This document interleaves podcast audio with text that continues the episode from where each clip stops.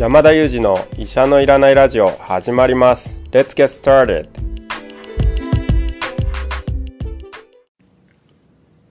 この番組はニューヨーク在住の医師山田裕二先生に健康にまつわる情報を質問し医者のいらない状態を医者と一緒に実現しようという矛盾した番組です。本日は山田裕二一人でお送りします。質問や感想は「ハッシュタグ医者のいらないラジオ」をつけてツイッターでつぶやいていただければと思います。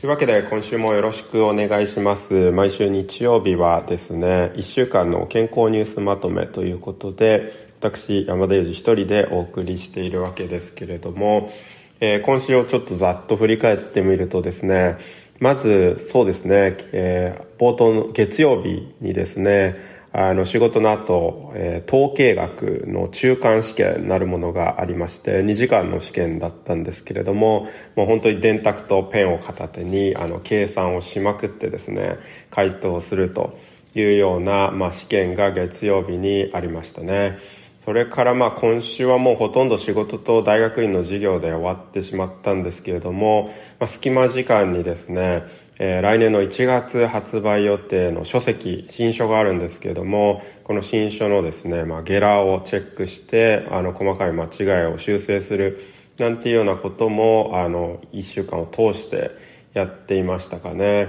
まあ、あとは、えー、今週はですねそうですね、えー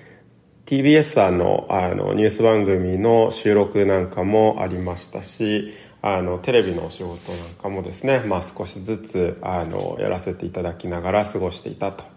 いう感じでした。はい。というわけで早くも日曜日になってしまったわけですけれども、まあ、ここまでのですね、1週間のニュースをあの簡単に振り返ってみたいと思います。まあ、今週もですね、まあ、5つほどえー、医療系のニュースをピックアップしていましたので、まあ、そちらからご紹介していければいいかなと思っています。じゃあまず、えー、1つ目のニュースからご紹介しますね。1つ目のニュースはこちらです。アマゾン薬局日本上陸すれば既存薬局に大打撃。ネットで完結便利さの裏に生じるリスク。ということでですね。まあアマゾン薬局がまあ、日本に上陸するのかなというようなニュースです。まあ、このアマゾン薬局ですね、あの、こちらアメリカではもう一般的になっていますし、アマゾンだけではなくてですね、あの、オンライン薬局のオプションっていうのはいくつもありまして、あの、かなり、なんていうんですかね、一般的です。例えば、まあ、私自身もですね、あの、オンライン薬局を使っていまして、もう物理的に薬局に行くっていうことはなくなってしまいました。で、まあ、これによってですね、まあ、既存薬局に大打撃というような、まあ、そういうニュースだったんですけども、まあ、どうなんですかね。まあ、私がアメリカであの患者さんの診療に当たっていて、まあ、その患者さんが持たれている感想をいろいろお聞きすることがあるんですけれども、まあ、必ずしもですね、アマゾン薬局を代表としたオンライン薬局が、まあ、多くの人にウェルカムされているわけでもないのかなと思いますね。特に大手になるとですね、まあ、電話をかけるとまず、あの、なんて言うんですかね、こう自動の音声システムにつながって、なかなかこうスタッフと話せなくてやきもきするなんていうようなことがあったり、処方薬が届かない時にですね、あの、急いでるわけですね。もうお薬がなくなるよっていう時に電話してもつながらなくて、で、スタッフに、あの、と話ができないので、欲しい薬が手に入らないとか、まあ今すぐ欲しいのに配送には時間がかかってしまうとかですね。やっぱりちょっとこう、大企業ならではの、こう、大味なと言いますかね、ね、そういう問題をあの抱えているというふうにまあ感じている患者さんも少なくないのかなと。一方で、まあかなりですね、まあそういった便利なオンライン薬局があるにもかかわらず、その地域の薬局をまあ使い続けている方っていうのもたくさんいらっしゃいまして、というのもまあ何か例えば薬がなければ翌日にポッと行ってあの取りに行くとかですね、もっとプライベートな関係ができてれば本当に携帯に電話一つでとかメール一つですぐにあ、持ってくよみたいな感じで薬剤師さんが対応してくれたりだとか、あるいはまあそういった地域の薬局も配達なんかも始めていますし、オンラインの仕組みも導入したりしているので、逆に大手を使うよりもですね、かなりこうフレキシブルにあの対応してくれて小回りが利く、まあ、さらに信頼関係もできていて顔の見える関係もあると。いうことで、まあそういったですね、薬局を、あの、好む患者さんもいっぱいいらっしゃいますので、まああの、オンライン薬局が参入したと言ってもですね、既存の薬局の、あの、役割っていうのは、まあ必ず残されるんじゃないかなというふうに、まあニューヨークで診療しながら、まあ感じているところですね。はい。続いてのニュースに移りたいと思います。続いてはこちらですね。新型コロナ生後6ヶ月から4歳対象のワクチン自治体へ配送開始。ということでですね、まあ、いよいよ、まあ、生後6ヶ月からがワクチンの対象に、まあ、日本でも入ってきたと。いうところですね。でなんで生後6ヶ月かというと、生後6ヶ月まではですね、お腹の中で、えー、妊婦さんがワクチン接種を受けることによって、このお母さんの抗体が受け継がれてですね、だいたい生後6ヶ月ぐらいまではお母さんのワクチンによってできた、まあ、抗体で守られる期間ということになるんですね。で、生後6ヶ月からですね、まあ、ワクチンで守れることができれば、もう全年代の人を、まあ、そのワクチンで守ることができると。いうことで、まあ、生後6ヶ月までワクチン接種の対象を伸ばすということが、まあ、一つの目標だったわけですけれども、この世代までですね、臨床試験が確認できていてですね、まあ、それによって有効性も十分高いということが分かっていて、副反応も、あの、安全性も確認できていると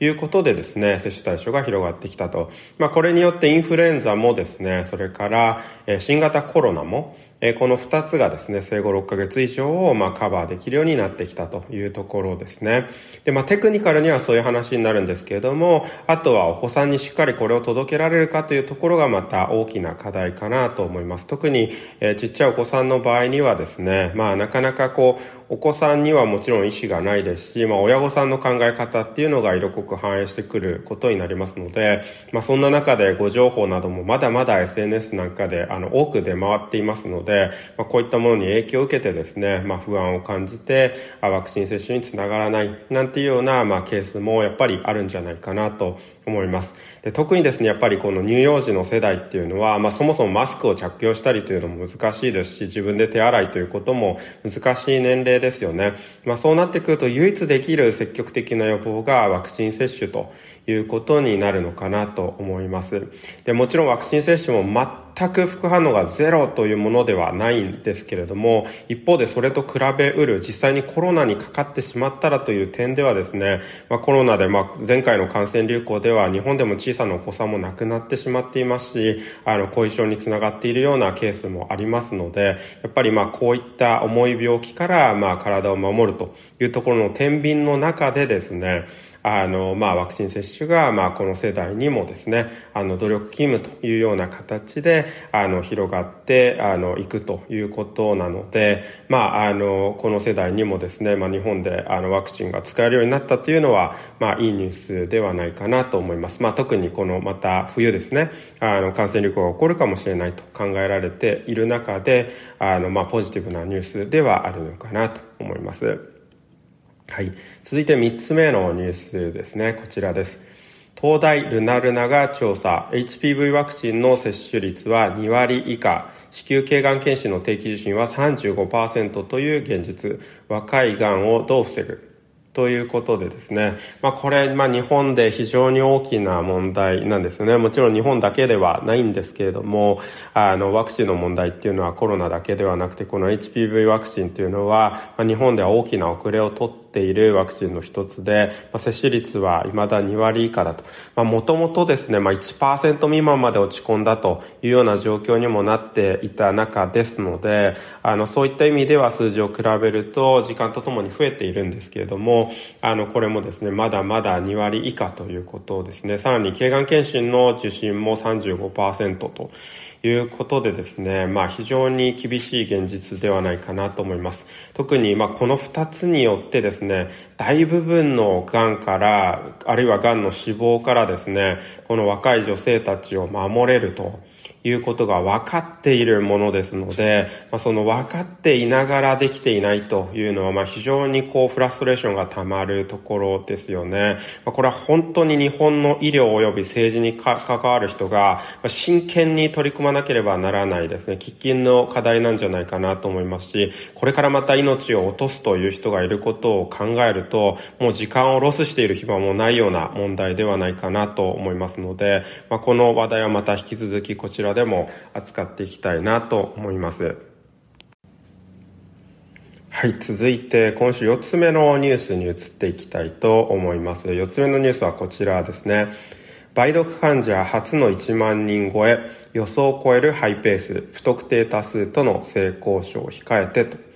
いうことでですね、まあ、梅毒の患者さんが増加傾向にあるというニュースですね。梅毒の患者さん実はあのアメリカでもあの増加傾向にありまして、あの日本だけの問題ではないということなんですけども、まあ、梅毒という病気はご存知ですかね。トレポネーマと呼ばれる種類のあの細菌感染症なので、新型コロナはウイルスでしたけれども、こちらは細菌の感染症なんですね。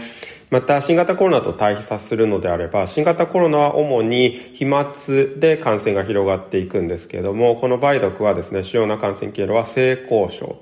ということになります。で、この性交渉をですね、で感染伝播する感染症っていうのはですね、実はコントロールが難しいというようなところもありまして、まあ、それでなかなかこう、なんていうんですかね、対策が十分に広がっていかない、そして感染伝播を止めきることができないということになるんですね。で、ここでは、まあ、不特定多数との性交渉を控えてというような呼びかけがあるんですけども、まあ、この病気ですね、少し厄介なところがありまして、感染初期のですね、症状が比較的軽いことも多くてですね、治療をですね、まあ、治療は抗菌薬になるんですけども、この抗菌薬有効ですので、あの、抗菌薬の治療につなげていただければですね、まあ、それによって治癒が見込める病気なんですけれども、えっとですね、症状が軽くて、治療、その抗菌薬を受けていなくてでもですね、症状が自然に一度改善するんですね。これ治ったわけではなくて、症状だけが良くなってしまうと。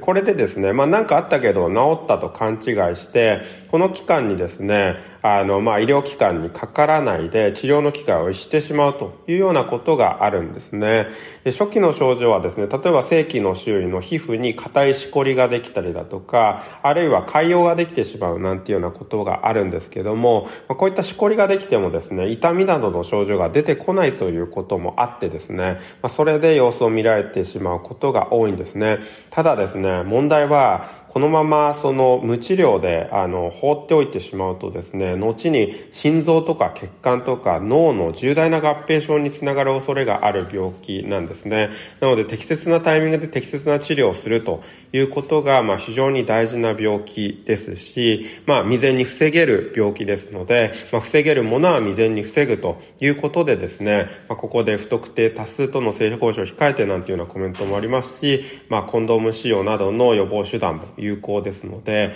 まあ、こういった予防手段をですね、しっかり取るということとともにですね、ま、おかしいなと感じたら症状が軽くても検査に行く、行ってもらうっていうような、まあ、アクションの啓蒙っていうのも、まあ、非常に重要なニュースなのかなと感じました。そして、えー、今週5つ目のニュースですね。あの、これまだ入ってきたばかりのニュースですけれども、こちらを取り上げたいと思います。えソウル雑踏事故で120人死亡、多数点とハロウィンイベント。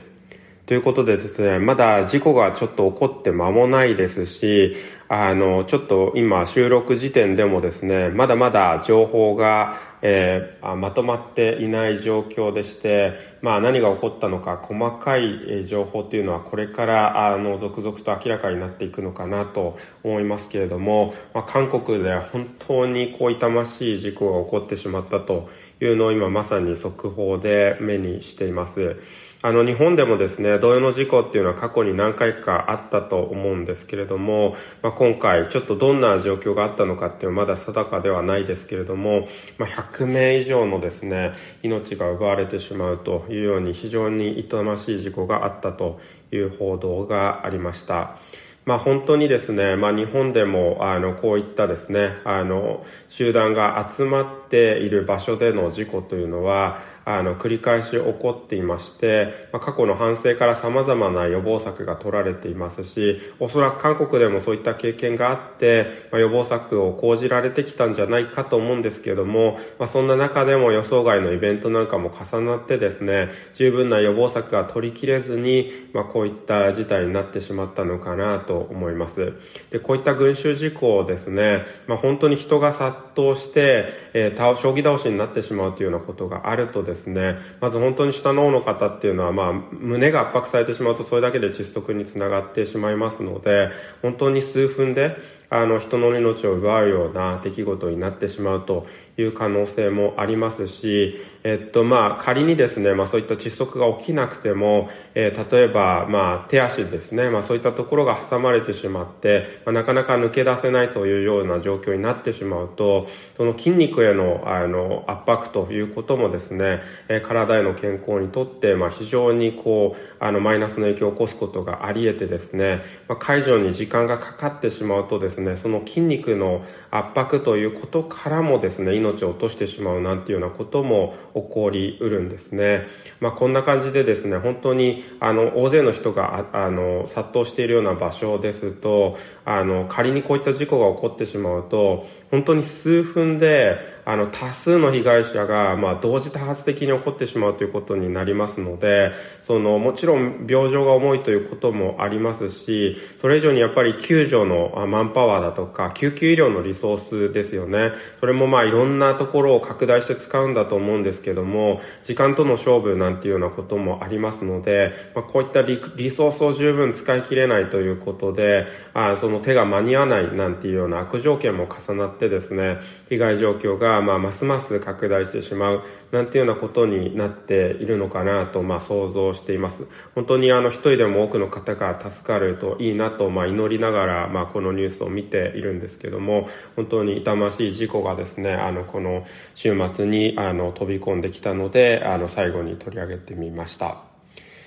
はい。というわけで、まあ、一週間ですね。本当にもう毎週毎週あっという間で、なんか本当に毎日この、あの、一週間の健康ニュースまとめを収録しているんじゃないかっていうような感覚で、私も生きているんですけれども、まあ、また、あの、懲りずにですね、毎週この放送も、あの、聞いていただければと思いますし、あの、ぜひ感じたことなんかをですね、ご自由にぜひコメント欄に残していただいたり、あの、ツイッターでつぶやいていただければ嬉しいです。それでは今週もですね、あの、1週間の健康ニュースまとめということで、私、山田裕二一人でお送りしてきました。